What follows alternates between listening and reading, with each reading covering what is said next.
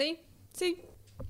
É muito estranho estar do outro lado da mesa. O que, que você tá fazendo? Eu tô botando isso aqui pra aqui pra não ficar enrolado no fio. Bom.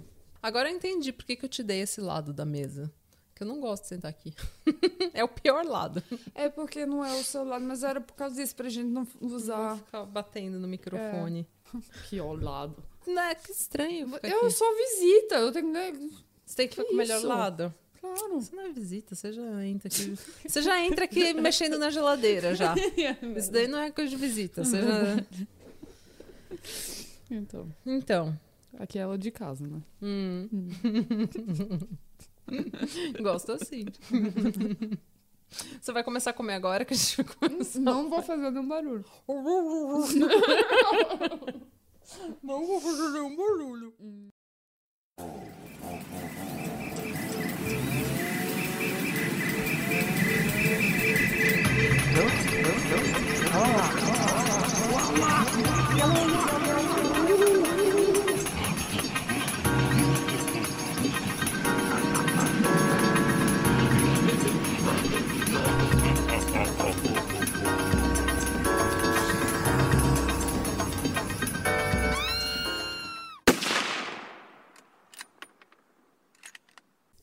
Olá, bem-vindos ao Pátria Amada Criminal. Meu nome é Natália Salazar Meu nome é Mônica de Lima Knudsen. e é isso aí. Eu acho que a frase é isso aí é agora a introdução do Ah, tá bom. podcast. é isso aí. É isso aí. Aprovado. Então, como é que você tá? Ah, eu tô bem, eu acho. Não, não tô bem. Eu quero voltar a trabalhar, eu preciso ganhar dinheiro de novo. Ah, tá foda. É, tá foda. Ah, eu lembro que quando a quarentena começou, tava cheio de videozinho bonitinho no YouTube. Ai, o que fazer nesta quarentena? Ai, E daí no vou- Facebook, vou ah, vou fazer tudo, bolo né? de banana, vou aprender a falar quatro línguas, vou ligar Hum. pra minha avó todo dia.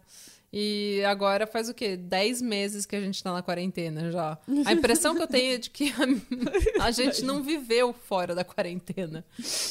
E daí, e eu tô trabalhando, graças a Deus, mas É. mesmo assim, a impressão que eu tenho é que o mundo nunca mais vai voltar ao normal. Não, não vai voltar ao normal. Agora é antes e depois de, de- de- da De corona. 2020. É. é. Então. Ano é- de merda do caralho.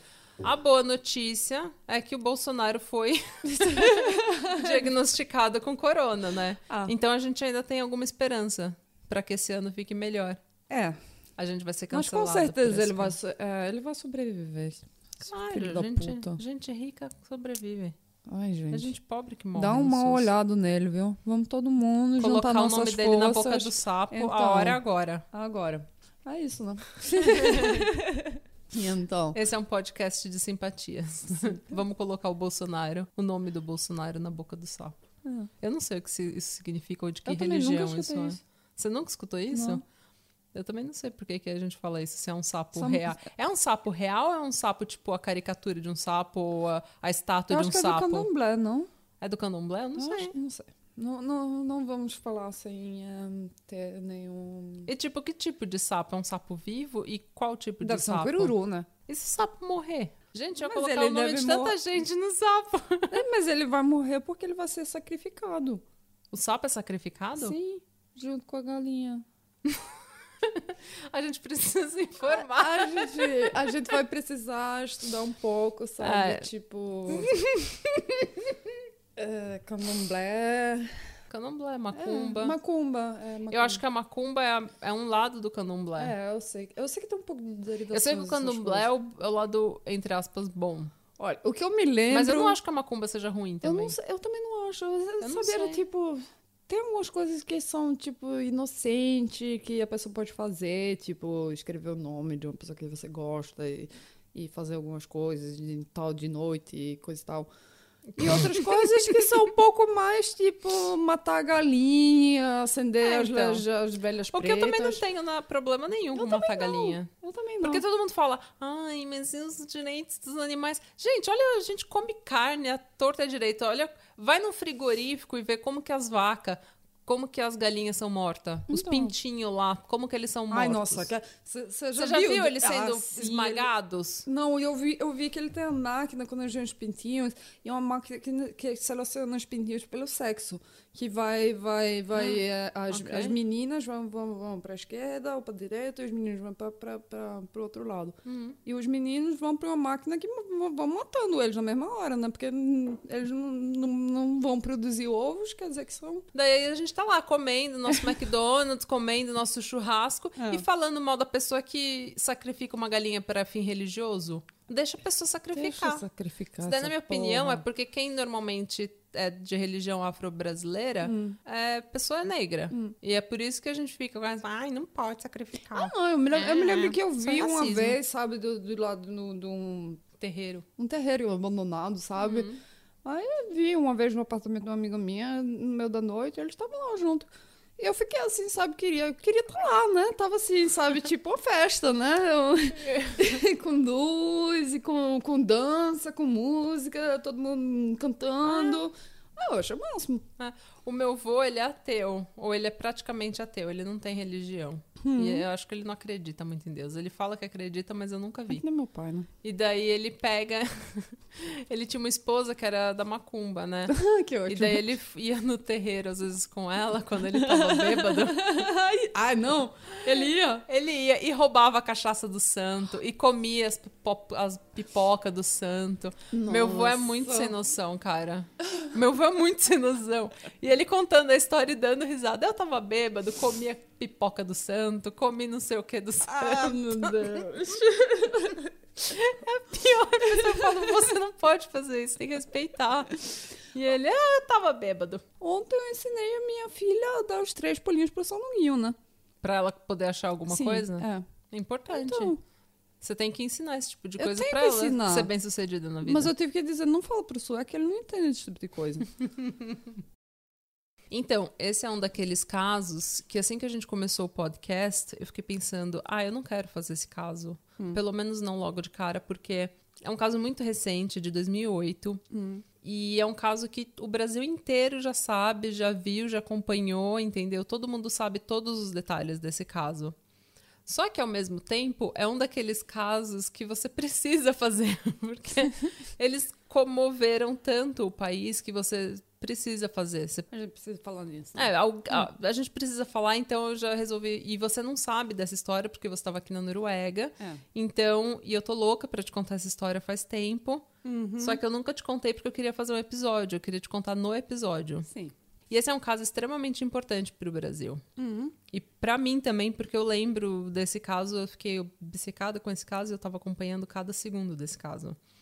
E foi um daqueles casos que a gente viu o desenrolar ali ao vivo nesse ciclo de notícias 24 horas que a gente tem, né, agora e Ah, então. cada aquele que em detalhe, todos é, de hora em hora vem um, um detalhezinho É. novo e assim, a todos os vídeos, todas as imagens desse caso passaram na televisão o dia inteiro durante meses. Que não submarino, talvez. Exato. Ah, hum. Então, e é o caso da nossa João Benet Ramsey, da Isabela Nardoni. Ai, nossa, é de criança. É de criança. Ai, nossa, criança que vai sofrer. É. Ai. Desde que eu tive minha filha, tem Esse é um- problema com isso. né? Então, é um caso, é um caso muito, muito difícil de conversar. Eu preciso só fazer uma correção Ok. antes da gente começar. Sim. Que no episódio do caso Yoki, eu falei. Eu, eu falei que ele tinha morrido em 1912. e eu não podia editar isso do podcast, porque eu falei, eu preciso corrigir no próximo episódio. Ah, E daí no outro episódio veio e eu esqueci, de esqueci. corrigir. Ah, ok. Só que era 2012. e eu tô lá, 1912. tipo, ele morreu no Titanic, o menino, no- o cara.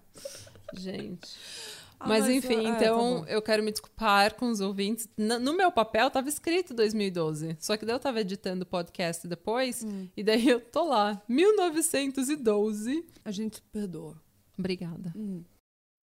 29 de março de 2008, no edifício London, na Vila Guilherme, zona norte de São Paulo, bairro de classe média, A ambulância chega e vê uma menina de 5 anos deitada no gramado na frente do prédio.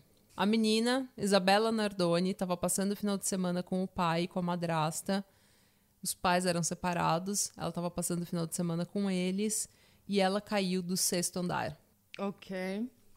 O pai da Isabela, o Alexandre Nardoni, e a madrasta, Ana Carolina Jatobá, alegaram que um assaltante tinha entrado no apartamento e atirado a menina do sexto andar. Ok. E a polícia chegou lá muito rápido, porque o quinto batalhão era muito próximo, ali na Zona Norte, era muito próximo do edifício dele.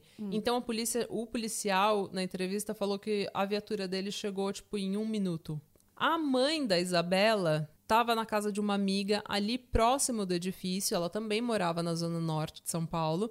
E ela falou que chegou no edifício, tipo, cinco minutos depois. Muito rápido. Quando eles chegaram lá, a Isabela ainda estava viva. Mas entrando já. Ela estava respirando, mas já entrando em estado tava de em choque. né? É. Então ela não estava mais conseguindo abrir o olho, Ah, é. estava respirando. ela não estava respondendo. Não estava mais respondendo. Eles tentaram reanimar ela no local, mas eles não conseguiram. Ela teve uma parada cardíaca e morreu no caminho do hospital. Ah, Cinco anos. Bom, o casal Nardoni, que é como eles ficaram conhecidos, o Alexandre Nardoni e a Ana Carolina Jatobá, Que é a madrastra? a madrasta, madrasta. a madrasta, A madrasta. eles foram levados à delegacia para dar depoimento e passaram 24 horas na sala de interrogação. 24 horas? Hum. Nossa. O Alexandre disse para a polícia que eles tinham feito compras e que ao voltar para o apartamento, ele subiu com a Isabela para o apartamento, porque ela estava dormindo. Ele subiu com ela no colo, colocou ela na cama, desceu de novo para ajudar a Ana Carolina Jatobá com os dois outros filhos, o Pietro e o Cauã. Que eles tinham, na época, eles tinham três meses. Não. Na época, eles tinham 11 meses e três anos. Ok. Então, eles também eram pequenos, estavam na cadeirinha. Ele desceu pro estacionamento para ajudar. Ela estava lá embaixo com, com os, as- os, dois, os dois menores. E Isso. ele subiu com ela dormindo e botou ela na cama e desceu para ajudar a Pra mãe. ajudar a mãe com Ah, os outros. Sim, entendo. E esse foi o depoimento. E daí, quando ele voltou pro apartamento, a luz do quarto da Isabela estava acesa. Ele foi no, no quarto, viu manchas de sangue na cama, foi até o quarto dos meninos e viu que a tela de proteção, sabe aquela tela que coloca na janela? Sim. A tela de proteção tinha sido cortada e a menina tinha caído no gramado na frente do prédio. Ou seja, segundo o Alexandre, Eu, eu morava no quarto andar, era alto o suficiente. Então, são aproximadamente 18 metros até o sexto andar. Então, só que, ou seja, segundo o Alexandre, nesses 10 minutos que ele colocou a menina na cama, desceu para ajudar a Ana Carolina Jatobá, um bandido ou bandidos invadiram o apartamento, cortaram a tela de proteção, jogaram a menina de lá, não roubaram nada e saíram sem ninguém ver. É, essa história tá muito esquisita. Tá muito esquisita, muito né? esquisita. Porque Deixa eu perguntar outra contas, coisa. Tem esse, esse prédio tem porteiro. tem porteiro, tem guarita, Ai, ainda tem tá todo, muito esquisito.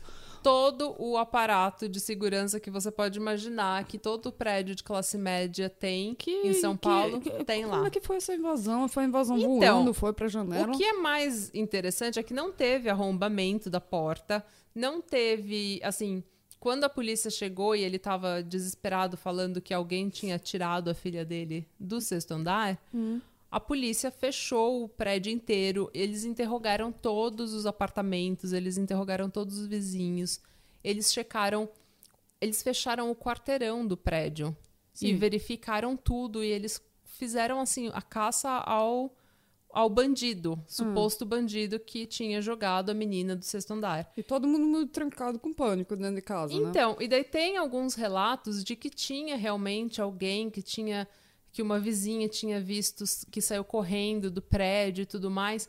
Tem esses relatos, só que a polícia mesmo nunca achou nada e nunca achou nada, nenhum relato que fosse confiável o suficiente para saber, para comprovar que ti- tinha uma, uma terceira pessoa ali, entendeu?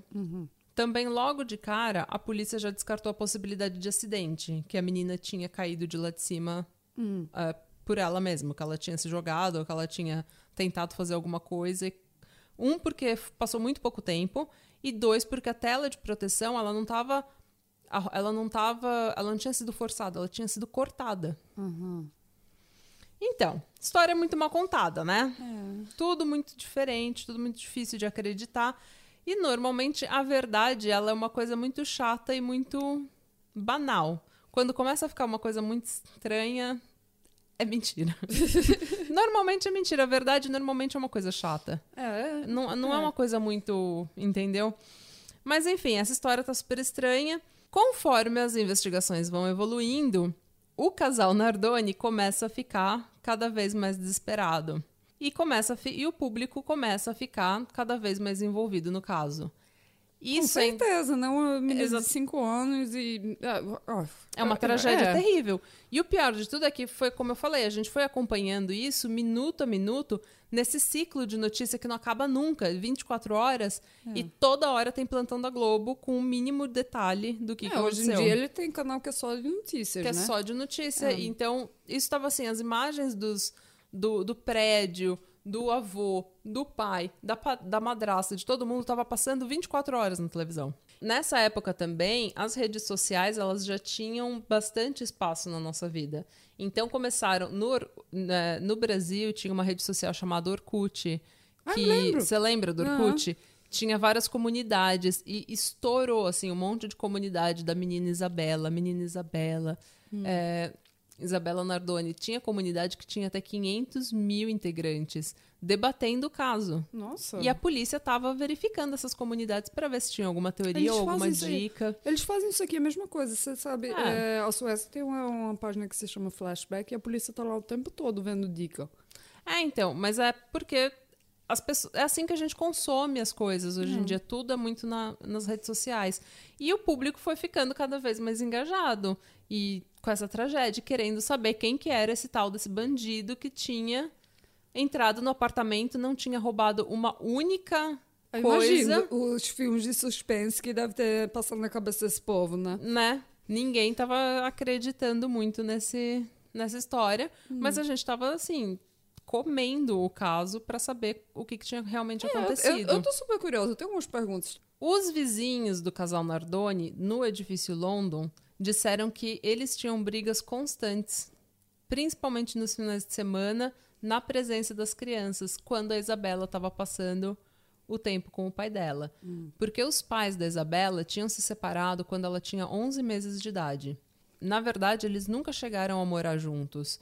E quando ela tinha 11 meses, eles se separaram. E a mãe da, a mãe da Isabela também chama Ana Carolina. E ela é Ana Carolina Oliveira. Então é importante. Eu vou chamar a Ana Carolina Jatobá de Jatobá, Ok. porque daí fica mais fácil Ok. distinguir as Anas. As Anas não se davam bem. Por quê? É, a mãe da, da Isabela, ela até fala, é impossível olhar pra Isabela e não, não me ver. Não ver que ela é minha filha. Ah, ela era minha filha, né? ela era uma imagem minha no casamento deles, entendeu? Então, a madrasta, segundo relatos, ela tinha muito ciúme da Isabela, muito ciúme porque enquanto a Isabela estava lá, existia uma esperança de reconciliação entre o Alexandre Nardoni e a Ana Carolina Oliveira, mãe da Isabela. Quer dizer, perpetuando essa ide- ideologia que todas as madrastas são as... São terríveis, É. né? Isso depois eu vou até falar um pouco mais sobre isso. O Alexandre e a Ana Carolina Oliveira também não se davam bem. Ela contou ao Fantástico que, em uma certa situação, ela precisava trabalhar. O... Eles já estavam separados. Os pais dela não podiam cuidar da menina porque eles têm comércio. Uhum. Então ela colocou a menina numa escolinha. O Alexandre não gostou, porque achava que ela era muito nova. No tá- Checre, né? É, numa creche. creche. Na Checre. o Alexandre achava que ela era muito nova e não gostou dela ter tomado a decisão de ter escolhido uma escola e colocado a menina na escola. Hum. E ele ficou puto da vida e foi assim bem agressivo, sabe? Falou até inclusive que ia matar a mãe da, da Ana Carolina, porque a ideia era dela, ela que tinha vi- vindo com essas ideias. Então ele era, ele era aquele, ó, eu vou, vou dar um perfil assim, o que que é o Alexandre Nardoni? O Alexandre Nardoni, ele é aquela pessoa. Os amigos da faculdade dele falaram que ele era uma pessoa pacata, que estava lá para estudar e não para fazer amigos. Então ele ia, era gentil, amigável, mas ele estava lá para estudar. E ele, se, ele conheceu a Ana Carolina Jatobá na faculdade de Direito e o sonho deles era fazer carreira na Polícia Federal. Mas assim, o Alexandre Nardoni nunca foi uma pessoa a ser lembrada, sabe? E dá pra ver no comportamento dele. Sabe aquele homem sem coluna vertebral? Aquele homem assim, sem espinha, sabe? Ah, aquele homem que sempre sem tem que, sempre tem que atitude. precisa de alguém pra falar o que fazer o tempo todo. Exatamente. E é, é claro, eu tô, assim, a gente não quer perpetuar esses, esses estereótipos de que homens têm que ser macho e tem que ter isso, tem que ser aquilo, tem que ter atitude. Não tem. Mas não, mas eu acho que todo mundo, no mundo, tem que ter atitude. Todo mundo. Você tem que no ter uma mundo, você tem que ter opinião uma que é opinião. sua. Você tem que ter, sabe? Você tem que Ah, claro. é, erguer sua cabeça, falar quais são as suas opiniões, quem é você, Hum. qual é, sabe? É, minha mãe costumava dizer que seu sim seja sim e que seu não seja não. Sabe? Que as pessoas Mas saibam. Bem dito. É, que as É. pessoas saibam onde que você tá na vida, que, que- quais são as suas opiniões, qual é o seu posicionamento sobre as coisas. Ah, Integridade. Geralmente eu, falo pra minha filha, sabe? Olha, o mundo não é preto e branco, é cinza, mas você tem que saber a definição do preto e do branco pra saber onde como, como se navegar no cinza. É. Então, e esse não é o Alexandre Nardoni. Dá eu ver em todas as entrevistas, na própria, assim, postura, na linguagem corporal dele, ele é um bosta. Ok. Ele tem uma personalidade de lixo. Ele realmente não é uma pessoa que, assim, é lembrada, sabe? Entendo. E a Ana Jatobá, ela já é diferente. Ele, ela é um tipo de mulher que eu acho que todo mundo conhece. Que ela, ela, ela tem jeito de ser aquela mulher cri-cri. Que ia ter ciúme da Ana Carolina. Que ia ter ciúme da Isabela. Que ia ser amarga e falar da Isabela, entendeu? E falar, ai, que essa menina não sei o que, enche o saco. Ai, que essa menina é isso.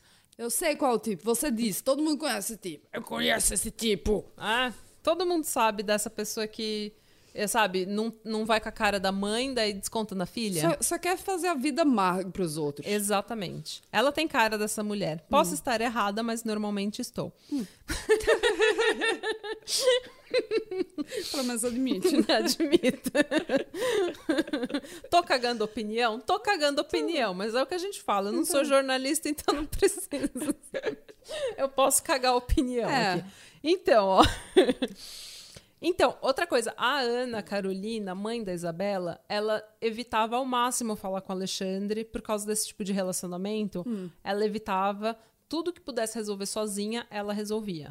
E ele era um pai ausente. Ele atrasava a pensão, ele não sabia nome de professor, de amigo, ele não sabia o que, que ela estava É, eu fazendo. conheço esse cara também. Qualquer, aquele homem bunda mole, sem, sabe, sonso. Sei. Sonso, gente Sei. sonsa. É, então, assim, quando tinha que conversar alguma coisa mais séria, a Ana Carolina tratava com o pai dele.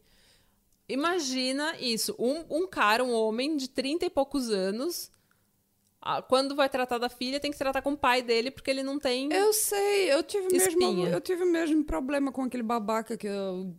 Me deu uma coisa boa que foi a minha filha na minha vida, sabe? Mas era do mesmo jeito. Eu tinha que falar com a mãe dele pra, sabe? Meu Deus do céu, gente. Pra tentar eh, resolver alguma coisa. Só, só, só Até decepção. hoje é desse jeito. Só decepção. Filho da mãe. É, daí entra a perícia. A primeira coisa que se nota na investigação é que o casal afirmou que um bandido atirou a menina do sexto andar. Só que o casal não ligou para o socorro. Eles não ligaram para a polícia na hora. Não. Não. Eles ligaram primeiro para o pai do Alexandre, o Antônio Nardoni, e para o pai da Ana Carolina Jatobá. O que é interessante porque a Ana Jatobá, ela não falava muito com o pai dela. Ela já tinha feito até BO contra o pai dela. Eles não tinham um relacionamento muito bom. Entendo.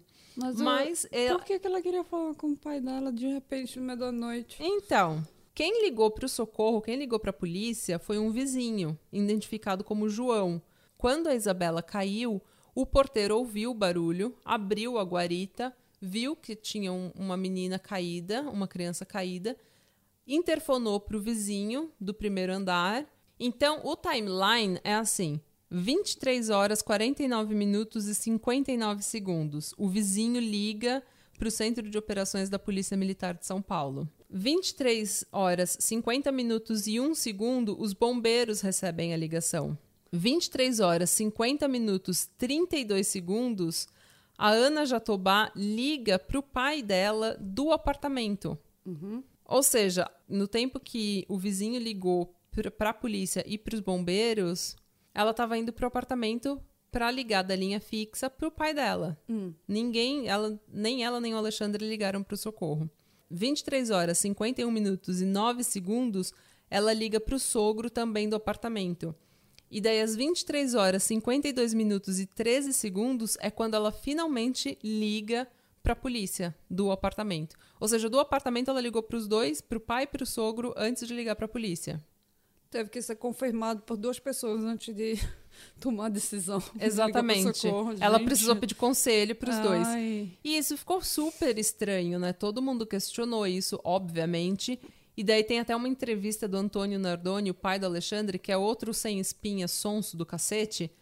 É hereditário, né? É hereditário. E daí ele pega e fala assim: Olha, desde que ele saiu de casa, nós temos uma regra. Se acontecer alguma coisa, a gente liga um pro outro primeiro.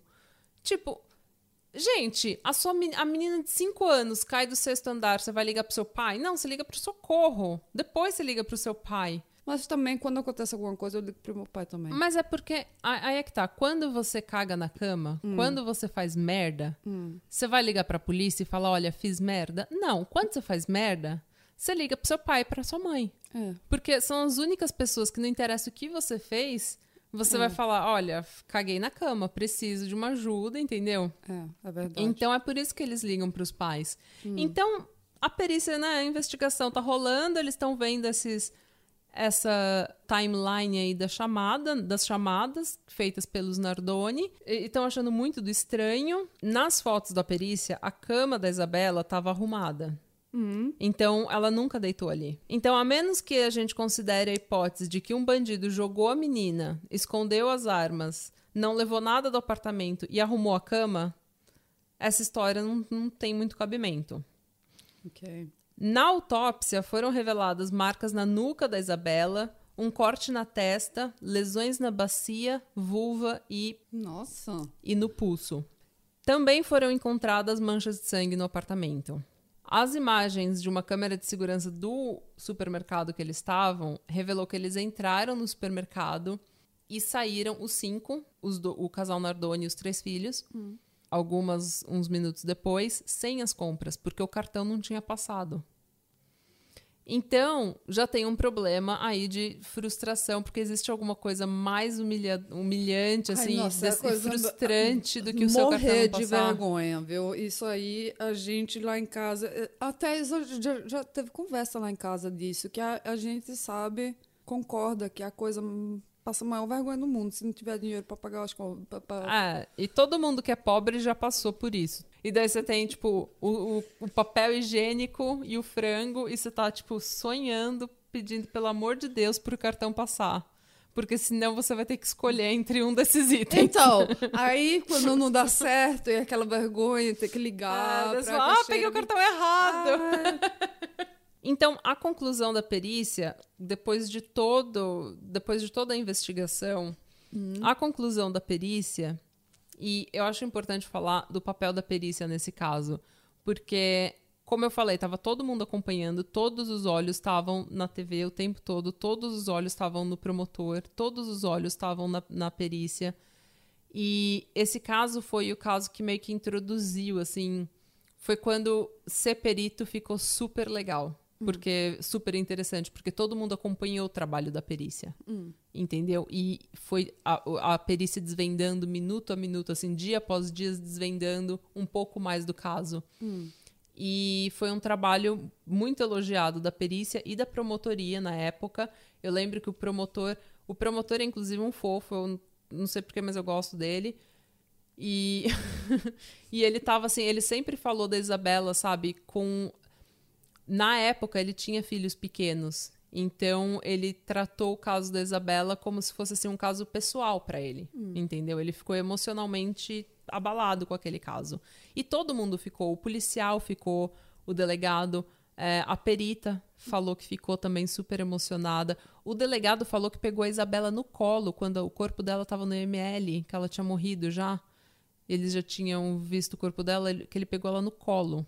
Porque ele tava. Ele Por que, tinha... que ele fez isso? Porque ele ficou emocionado. Todo mundo nesse caso ficou emocionado e ficou acompanhando o trabalho da promotoria e o trabalho da perícia. Todo mundo nessa época ficou sabendo o que era luminol. Hum. Todo mundo ficou sabendo como que eles acham as manchas de sangue, como que eles fazem o exame de DNA, como que eles descobriram os culpados nesse, nesse caso. Uhum. Depois de todas as análises e de todos os, os testes e de todo o trabalho da perícia, a perícia concluiu o seguinte: o casal chegou em casa às 23 horas e 36 minutos. E isso dá para saber por causa do GPS do carro do Alexandre Nardoni. Ah, tecnologia. Então, ele sabe exatamente quando o carro foi desligado na garagem. Nossa.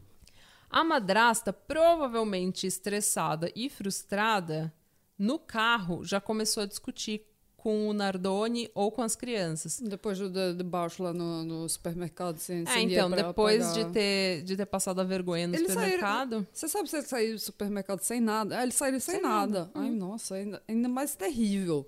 Sair É. sem nada do que ter, botar alguma coisa de volta.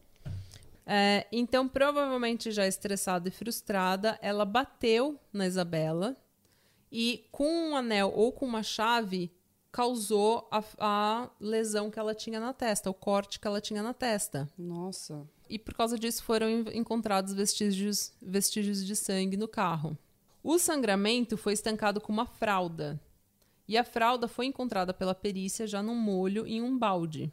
Já de molho em um balde. Ah, era fralda Já de pano? Fralda de pano. Ah. Mas as manchas de sangue na fralda foram detectadas com luminol. Hum.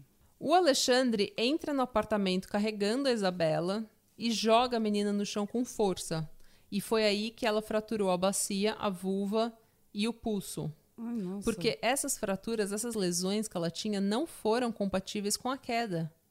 Do jeito que ela caiu, Hum. isso não teria sido porque ela caiu em pé.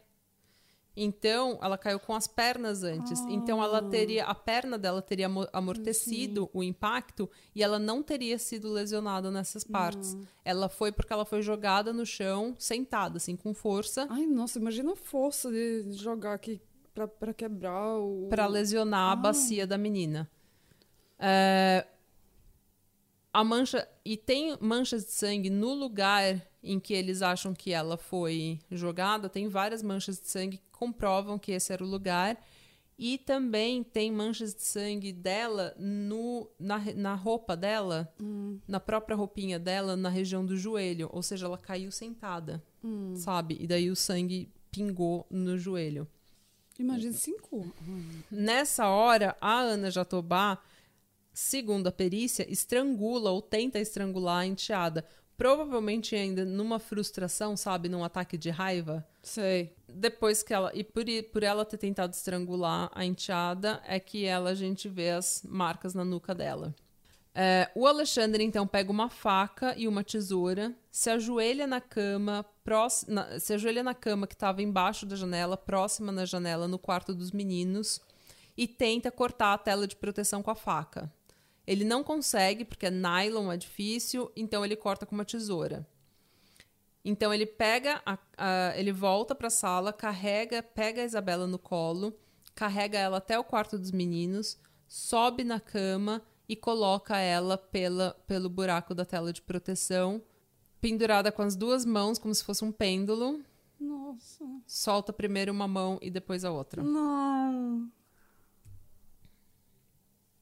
Isso, assim, de todas as provas, essa é a mais. Essa é a parte em que a perícia tem mais certeza do que, que aconteceu. Por quê? Porque o solado, a sola do chinelo dele, tinha deixado impressão no lençol. E eles conseguiram achar né, essas impressões. Então, tinha essas marcas da sola do chinelo dele no lençol da cama, onde a, cam- a- a tela de proteção tinha sido cortada. A perícia também fez uma coisa que eu acho fantástica, que é, tipo, É, eles fizeram vários testes com o homem com, do mesmo porte do Alexandre Nardoni, segurando. Ah, que nem no Mythbusters. É, segurando nada e depois segurando um, vários tipos de objeto, até que ele segurou um boneco, né? Um, um, um, um peso, um boneco com um peso de 25 quilos, Que é o peso da Isabela. que é o peso da Isabela. E as, as marcas da tela de proteção na camisa do cara eram iguais às marcas de tela de proteção na camisa do Alexandre. Eles conseguiram reproduzir isso com muita precisão e essa foi, acho que, na minha opinião, assim, a, a- a- o que condena o Alexandre mesmo, entendeu? Porque mesmo que você fale, ah, mas de repente ele se apoiou na tela de proteção para ver que ela estava caída lá embaixo. Só que quando o cara fez isso, as marcas não eram iguais. O cara que estava testando, fazendo esses testes para perícia, ele só conseguiu reproduzir com precisão as marcas de tela na camiseta dele quando ele estava segurando o boneco de 25 quilos. E foi até. Olha só que louco isso. Quando o- a perícia tá fazendo esse trabalho no edifício, tem gente curioso, igual né, no Brasil, todo mundo curioso, Com certeza. Em volta do prédio, vendo o que está acontecendo. Só que eles estavam vendo que tinha entre e sai de polícia, de perícia, e eles estavam lá só de boa vendo. E é aí que eles veem né, o teste com um manequim articulado de 25 quilos, e foi aí que a coisa acho que ficou real, sabe? Sim. Foi que todo mundo viu aquela imagem. E essa imagem da perícia fazendo esse teste passou em todos os jornais do Brasil. Todo mundo viu aquele manequim sendo jogado da janela. Nossa. Foi assim, Ele foi condenado pe- pela, pela imprensa. pela né? opinião pública. É. Mas. mas não, não que eu tô não que dizendo ele não, que sei, não. é. Mas Não. eu acho porque eu acho que a justiça tem que ser servida, mas tem que ser servida de, um, de uma forma honestamente, Correta. né? É. Mas isso tudo, assim, como eu falei, tô- é, a gente tava louco. Qualquer detalhe que tinha nesse caso, a gente tava acompanhando. É, se não me engano, teve até uma apuração de que, sobre a cobertura do caso, parece que 92% dos brasileiros sabiam dessa notícia quando estava acontecendo. Isso é muito. É 92% do Brasil. É muita gente. É muita gente seguindo, acompanhando esse caso, sabendo o que aconteceu. Ah. Entendeu? Então, assim, é, foi o nosso OJ. Hum. É, Ah, então, na janela também tinha, foi encontrado vestígio de sangue, mas o que o que chocou e o que esclareceu muito daquela cena ali foi que na parede externa do edifício eram assim azulejos, sabe? E o azulejo pega poeira, né? É. E daí quando você a Isabela a Isabela bateu ali o corpo dela tava contra a parede, limpou a- aquela poeira. Então dá pra ver o rastro da mãozinha dela assim, ó, Nossa. escorregando. E ah, alguém escutou ela gritar? Porque com certeza ela deve ter gritado, né? Eu acho que foi tão rápido que foi assim, você escuta ela talvez gritar e já aquele puf. É. Ai, Então acho que acho que nem eu nem li nada sobre grito, porque eu acho que as pessoas nem registraram talvez, sabe? Na tesoura da cozinha, eles encontraram filamentos da tela de, de proteção, ou seja, foi realmente usada a tesoura da casa. Não foi uma tesoura estranha, não foi uma arma de um bandido, uma terceira pessoa. Foi a tesoura da casa. Eu não, é, eu não tô entendendo essa lógica de, de, de cortar essa tela e jogar ela pra fora. Então, é, eu vou comentar isso depois. Mas, e tudo isso que eu tô falando, tudo isso foi milimetricamente cronometrado pela perícia. Porque, como eu falei, segundo o GPS do carro do Alexandre, o carro foi desligado às 23 horas, 36 minutos e 11 segundos. 14 minutos e 21 segundos depois, a primeira ligação é feita do apartamento, que foi a ligação da Ana Carolina Jatobá para o pai dela. Então, o crime aconteceu nesses 14 minutos e 21 segundos. E a reconstrução que eles fizeram, que a perícia fez, leva 14 minutos e 21 segundos. Já a versão do Alexandre leva 16 minutos e 56 segundos. Então, só pela crono. Pela, assim, sabe, uma terceira pessoa ela teria 1 minuto e 55 segundos para esconder a faca e a tesoura, limpar as manchas de sangue que tentaram limpar no apartamento, colocar a fralda de molho, arrumar a cama e sair do apartamento sem ser detectada e sem deixar um fio de cabelo, uma amostra de DNA no apartamento inteiro. Ou seja, 1 minuto e 55 é impossível você fazer isso. Então, por aí a, a perícia já, né, já cortou a ideia completamente de que havia uma terceira pessoa. E depois de tudo isso, né, não teve mais como negar. A pressão popular estava muito grande, a imprensa já tinha condenado, a, a opinião pública já tinha condenado, e, ao que tudo indica, com razão, o casal Nardoni. Eles foram presos e acusados do assassinato da Isabela Nardoni. Confessaram? Nunca confessaram. Filho Até hoje, puta. nunca confessaram. Até hoje não se sabe o que, que aconteceu exatamente. Ah, isso que eu odeio quando. Eu, eu sei. Não, É a eu pior odeio, coisa. odeio. É por isso que eu, eu falo pra você, eu odeio aquele Israel Kiss, porque pessoa, a- essa incerteza da pessoa não saber o que acontece. É, é- é a Eu- coisa mais terrível que pode acontecer. Então, e o julgamento deles começou em 2010. É, eles foram julgados juntos. É, no primeiro dia, a mãe da Isabela é, deu depoimento, chorou muito, falou que o falou que ela lembra de chegar no edifício e a menina tá caída e que ela até discutiu com a Ana Carolina Jatobá e porque a mãe dela falou numa entrevista que ela estava assim tentando preservar. Ela queria pegar a Isabela e queria, sabe, abraçar, só que ela estava tentando, não, ninguém toca na minha filha, ninguém chega perto porque a gente está tentando preservar ela o máximo possível e para não piorar, entendeu? Sim. Caso ela tenha quebrado alguma coisa, para não ninguém mexe nela Sim, pra ela ficar no, na posição, que ela estável. tava. E daí ela tava assim, super protetora, e ela pegou e falou assim: eh, mandou a Jatobá calar a boca. E daí a Jatobá responde: cala a boca você, toda essa situação tá acontecendo por causa da sua filha. Tipo, a menina caída, tá bom?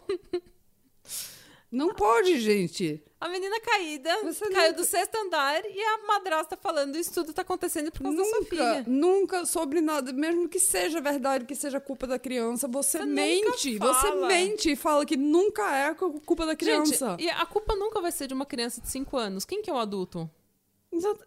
A criança de 5 anos, o que, que ela tem na cabeça, gente? O que, que ela sabe da vida? Sabe. A Isabela não sabia nem ler e escrever ainda, tadinha. E, bom, no, a defe, no, no julgamento, a defesa veio com. A, a defesa tentou entrar com recursos, tentou explicar que esse julgamento já começou injusto, porque a opinião pública já tinha condenado o casal. O que, infelizmente, eu tenho que concordar. Entendeu? Por mais que eu deteste esse casal, você tem que concordar. Nada nesse julgamento foi justo, porque o júri. Gente, o júri sabia, o, sabia desse. 92% da Na verdade, população mas é isso, sabia. Mas é isso. E o problema fica também. Não, não tem como. É impossível. Quando tanta gente sabe desse caso, é impossível. Você tem que fazer o, o caso no. Levar o quê? Lá pra, pra Paraguai pra fazer esse caso, pra ver se Ah, não tem então. ninguém que escutou disso lá, né? E mesmo assim, esse, esse crime teve repercussão internacional. Foi repercutido até na Fox News, no Le Monde, sabe? Tipo, Uhum. Le Monde? Le Monde? Sei lá. Le Monde. É, no Le Monde. É, então, tipo, teve assim, repercussão internacional esse caso. Hum. É, mas, enfim, é, no julgamento, então, eles falam, é, ele tentou, o advogado de defesa tentou argumentar que esse já não era um, um- um julgamento justo, enquanto o promotor, o Francisco Sembranelli, que, aliás, como eu falei, eu adoro esse promotor, eu acho que o Brasil inteiro ficou meio apaixonado por ele, porque ele tava... Esse cara, ele tava igual um pitbull com um osso na boca. Hum, que ótimo. Ele fez assim, ele não descansou enquanto esse caso não foi fechado, enquanto esses dois não foram condenados. E, inclusive, ele tinha, nessa época, é, ele tinha participado de, acho que 1.077 julgamentos e ele ganhou mais de mil. Tipo, ele tinha 98% de ganho, assim, de, ganho, de casos ganhos. Nossa. Ele é um pitbull. Hoje em dia ele é procurador. O julgamento, então, durou cinco dias e no final do julgamento, Alexandre Nardoni foi condenado a 31 anos, 1 mês e 10 dias em regime fechado, e a Ana Carolina Jatobá foi condenada a 26 anos e 8 meses. Uh, os dois também foram condenados a oito meses de prisão em regime é, semiaberto por fraude processual. E eles, hoje em dia, eles cumprem pena a Jatobá no presídio feminino do Tremembé, que é um presídio famoso, é, porque tem assim os casos mais notórios, junto com a Elise, do caso Yoke, e a Suzane Richthofen, do caso da Suzane. da Suzane Richthofen. A gente não teve. Esse é outro que gente, todo mundo fala e a gente é, precisa a gente precisa fazer esse episódio. A gente precisa fazer esse episódio, mas assim, todo mundo conhece esse caso. Olha, é, eu, eu, já escutei desse caso, eu escutei num podcast americano, sabe? É, então, todo mundo já conhece esse caso eles hoje em dia estão em regime semiaberto, o que dá direito à saidinha. E é muito polêmico porque acho que a primeira saída do Alexandre Nardoni foi no Dia dos Pais. Não. Então o Brasil todo já que já odeia, né, a saidinha, uhum. mas que a gente já debateu aqui que é uma coisa importante para o preso se ah, ressocializar. Se você, é, exatamente. Você, é. Se, se, se você está tentando reabilitar a pessoa, a ressocializar pessoa, é necessário, né? É necessário, mas hum. no Brasil a gente tem essa ideia de que matou tem que morrer na cadeia. É olho por olho, dente por dente. É. Mas enfim, e, e eu entendo também, né? Você sair logo no Dia dos Pais é, é. Acho que a Suzane também, a primeira saída dela foi no Dia dos Pais ou no Dia das Mães. Foi uma coisa assim. É muita coincidência, sabe? É muito.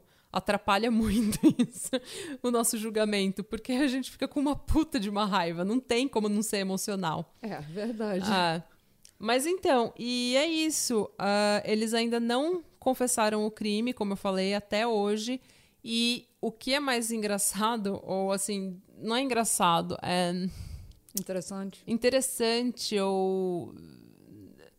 Depois de todos esses anos, mais de 10 anos, é, eles continuam falando que o Alexandre continua falando que quando ele sair da cadeia, ele vai achar quem matou a filha dele. Uhum. Porque foi, essa foi uma promessa que ele fez no túmulo da filha dele. Que no documentário do DJ Finger Blast. E a Ana, a Ana Carolina Jatobá diz que a única coisa que ela quer é ficar com os filhos dela e que ela não tem medo da população, da revolta da população, porque ela não tem nada a temer. Ela tá com a consciência limpa. Então tá, né? ok. Teve, durante o tempo dela no Tremembé, uhum. é, acho que logo nos primeiros anos, teve uma funcionária do Tremembé, do presídio, que falou que ouviu ela falando que a menina, entre aspas, não parava de encher o saco e que eles bateram na menina e se desesperaram é, e simularam um crime, simularam um assassinato. Que é o que eu acho que aconteceu. Eu não acredito muito assim nessa fofoca de cadeia, sabe? Funcionário que houve, porque essa mulher nunca se identificou, hum. apesar do Fantástico do, sabe, do, da Globo ter ido lá e colhido o depoimento dela como se fosse verdade absoluta. É, eu não gosto disso, eu acho que é fofoca de cadeia e mas assim, não tem, não tem valor legal isso. Hum. Então a gente não pode ficar especulando. Mas, na minha opinião pessoal, eu acho que foi isso que aconteceu. Eles estavam frustrados, tinha muita briga, muito ciúme. Os vizinhos falavam que eles brigavam o tempo todo, uhum. entendeu? E que a Isabela não gostava da madrasta, que a madrasta era chata com a Isabela, que ela, sabe, amarga com a menina. Então, eu acho que ela se frustrou, deu uns tapas na menina, ou, sabe, deu uns chacoalhão na menina. Uhum. A menina desmaiou, uhum. eles se desesperaram. Até porque isso significaria que eles iam perder a guarda da menina e ia ser um fuá com a mãe. E daí ah, eles. E também, e também se eles estão com problema econômico, perdendo a guarda da menina, eh, quer dizer que você porque quanto mais tempo você passa Aumenta com a criança... a pensão. É, exatamente. Quanto é. mais tempo você passa com a criança, menos dinheiro você, você paga. Porque é. você está passando tempo em vez de pagar para outra pessoa. É, você está pagando é, exatamente. Enquanto, enquanto, a criança está com você. É, exatamente. Quer dizer que se, se eles perdessem a, a, guarda dela, quer dizer que ele ia ter que tomar... Provavelmente pra, tem isso Pagar também. mais pensão para é. ela, né? Então... Hum. É, e assim, eu acho que eles se desesperaram, simularam um crime é. E ligaram pro pai dele para dizer: Olha, eu não, não sei o que fazer, o que, que eu faço? Hum. E daí o pai dele já começou a procurar advogado, sabe? Começou a já fazer o trabalho de controle de dano, assim, sabe? De hum. controle de prejuízo. E essa é a minha opinião pessoal. Em 2017 saiu um livro de um jornalista da Folha que contestou muitas das provas da perícia. As manchas de sangue no corredor, na fralda, no carro. É... E assim, a, o, tanto o promotor quanto a perita falaram que e, tudo foi feito. É, tinha muita prova, muita mancha de sangue que foi inconclusiva, como as do carro, foi inconclusiva. Só que, pelo contexto, assumiu-se que era da, hum. da Isabela. O problema é que essas, esse laudo, né, essa história de que o, os, as gotas de sangue, a mancha de sangue no carro hum. e no corredor, que eram todas da Isabela, foi usado para convencer o júri a condenar o casal. Então, se foi inconclusivo ou se não foi, o DNA não batia com o da Isabela, isso é uma ofensa muito grande da é. promotoria. Só que o promotor bateu no chão, o pé no chão e falou que não, que eles tiveram sim. É, foi colhida a amostra de sangue da Isabela e eles fizeram toda a análise, toda a comparação com as manchas do apartamento e que a maioria era sim da Isabela. Nesse caso é difícil de saber. Eu acho que para mim, independentemente das manchas de sangue, a marca na camiseta do Alexandre, a marca da tela na camiseta do Alexandre diz tudo. Hum. Tudo que a gente precisa saber, entendeu? Hum. Então, mesmo que a história da promotoria não seja 100%. Ah, eu, com certeza. Essa marca dessa tela na camisa dele não, e a marca do chinelo. Não ter ligado pra polícia. É não entendeu? ter ligado pra polícia, é ligado pro, pros tem inventado que é. tem uma terceira pessoa que nunca foi vista. Tanto que no julgamento, olha só, no julgamento dele, quando ele foi questionado, ele falou que ele não lembrava de ter dito para a polícia que ele viu essa terceira pessoa. Uhum. Só que antes, quando, e eu lembro disso muito bem, no, nos primeiros dias do caso, ele tinha dito que ele viu a pessoa. Então, sabe? Então, assim, ele mudou muito a história dele. Uma das coisas que eu acho legal falar também, tem um canal no, no YouTube que chama Metaforando. E ele faz. O cara ele faz análise de microexpressões da sua, do, do seu rosto e ele faz análise do seu diálogo, das coisas que você fala, para saber se você está mentindo. Uhum. E ele é perito e ele tem uma série de qualificações que eu não tenho. Mas ele fala, ele fala muito bem isso no, ele tem um vídeo que sobre esse caso e ele analisa uma entrevista para o Fantástico que o casal deu, que foi eles falando da Isabela foi antes deles serem presos, mas eles já tinham sido, já estavam desconfiando deles, eles já estavam sendo investigados e a opinião pública já estava contra eles. É, mas com certeza, já, já não começa essa história nesse, sabe, essa ah. pessoa misteriosa. Não. Ninguém comprou essa história, ninguém entendeu? Comprou essa história. Então, eles deram uma entrevista para o Fantástico e esse cara no Metaforando, ele. Eu esqueci o nome dele agora. O, ele estava fazendo análise dessa entrevista.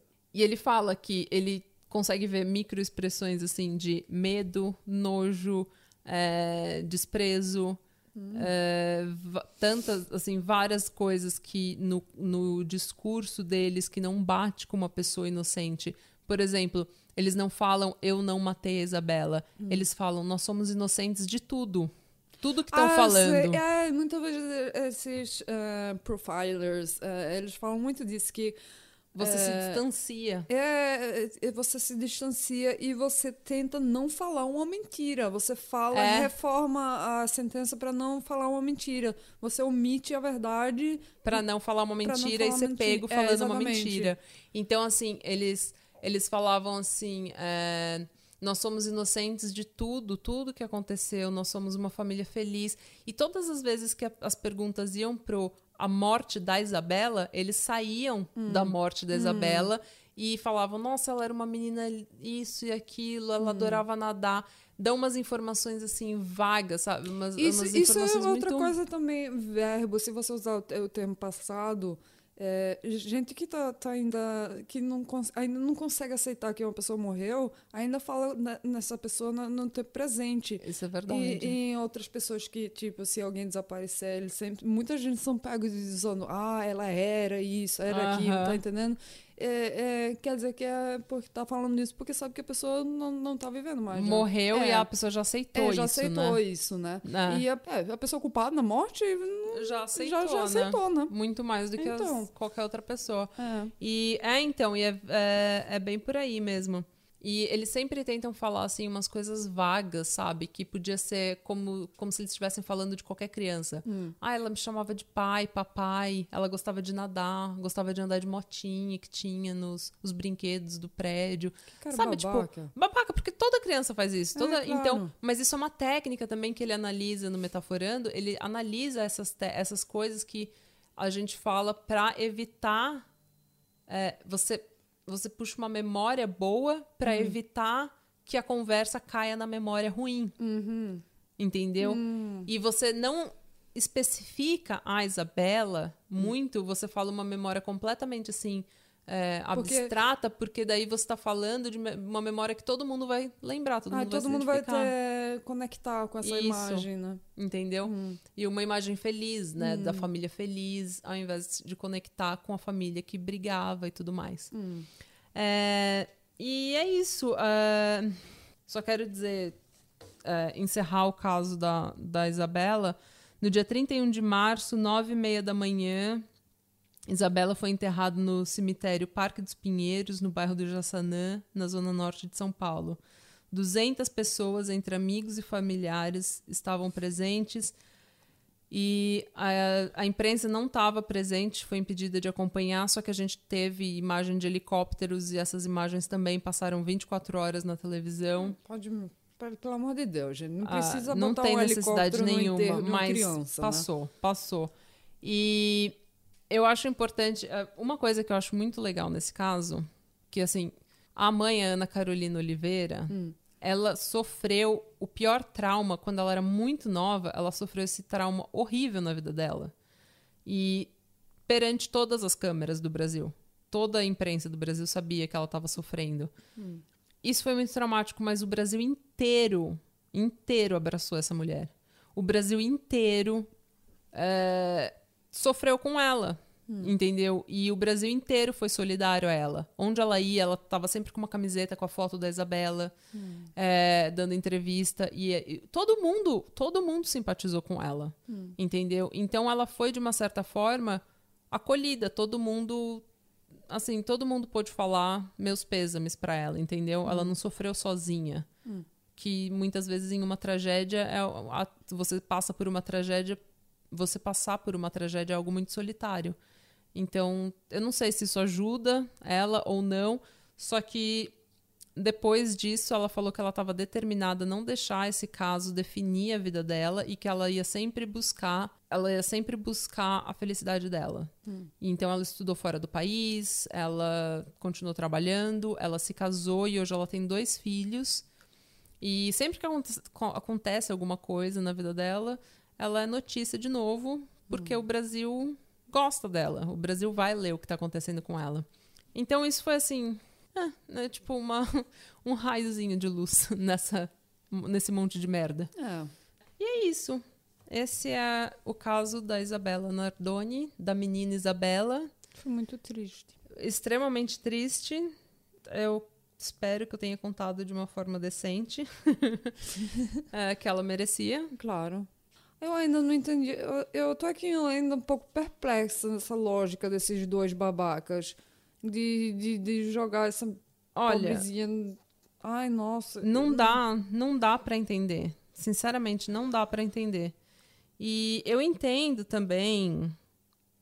é, em 2017, teve um laudo nos Estados Unidos que concluiu que ela não foi enforcada pela madrasta. Só que, de novo, Mas ela Essa- tinha marca na, na É, então, mas eles concluíram que não era de enforcamento, que não era de asfixiamento. Mas assim, é, pra mim, a, a, a prova desse crime é a, a marca da tela na, na camiseta do Alexandre É, e a sola do sapato dele na cama. É, exatamente. O E que aconteceu coisa- nesses 14 minutos a gente nunca vai saber, porque eles nunca vão confessar. E outra coisa, é, isso, isso não- com certeza não foi um incidente que só aconteceu essa vez. Essa menina, é, ela teve experiência de violência doméstica, Provavelmente já tinha sofrido exatamente. antes. Provavelmente. Entendeu? Ou talvez a tensão entre o relacionamento dos três fosse tão grande que ela nunca tinha sofrido, mas quando ela sofreu a primeira agressão, ele sabia que ele ia, ele estava tão fodido. Mas eu acho que ela sofreu porque ela falava a, a madrasta chata com, com ela, Ah, não não gosta gostava. dela. Quer dizer que, de alguma maneira, ah, não, não precisa ser violência física, pode ser, sabe, tortura psicológica. Psicológica. É, mas de alguma, de alguma maneira eu acho que ela, ela foi abusada antes, antes desse acidente. Acidente não, desse, de, de, do assassinato, dela, né? do- desse homicídio. Ah, é, esse caso é extremamente triste. E a Isabela, eu acho que todo mundo, todo mundo se emociona quando fala. A Ah, eu sinto perita, também como eu falei, com a a, mãe a dela perita, também. A, a delegada, o promotor, todo mundo se emocionou com esse Não, caso. isso aí eu acho que pra mim isso aí é novela dos Estados Unidos, esse não, comportamento. Hum. não, eu acho que não. Porque dá pra ver, a perita, ela tava, ela tava bem, assim, falando anos depois pro jornal, ela tava bem emocionada. Ok. Então, mas. E porque é uma menina de 5 anos. E você via as fotos dela. é, sabe, ela era uma menina assim, super vaidosa, super menininha, sabe? Que gostava de tirar foto, gostava de experimentar as roupas da mãe. É, a mãe e ela combinavam roupas, elas eram duas melhores amigas, assim, sabe? E a Ana Carolina, ela fala ainda, a Ana Carolina Oliveira, que ela, até hoje, ela tem roupas ainda da, da Isabela junto com, com as roupas dela, e que ela ainda conversa com a Isabela, sabe? Tipo, que ela pensa na Isabela todo dia. Nossa, que triste. É, é muito triste. Eu não sei se perdesse a Sofia, eu não sei. E se fosse pela mão de, de um, sabe, de outra pessoa que tá, que tá com responsabilidade. Que deveria proteger. É, exatamente. Ah. Ai, eu- que horror, viu? Ah. Bem, e se você gostou desse episódio, compartilhe nas redes sociais, faz uma propaganda pra gente, ajuda a gente, dá um review no iTunes, eh, dá uma força pra gente. No Instagram nós somos o Pátria Amada Podcast e no, no Twitter nós somos o Pátria Amada Pod. Você pode mandar e-mails com sugestões, histórias, o que você quiser, críticas, elogios, nudes. Manda pra gente. Manda nudes. Você tava pensando que eu tava dormindo, né? Manda pra gente. O que você quiser mandar, a gente tá no patramadapod.gmail.com. Tá bom? Se cuidem. É, tomem muito cuidado com quem vocês se casam. E não joguem ninguém do sexto andar. E seja uma madrasta boazinha. É, muito cuidado com quem vocês se casam e não sejam uma madrasta filha da puta. Ou um homem filho da puta sem atitude. E. Ha det bra. Ha det bra. Bye bye.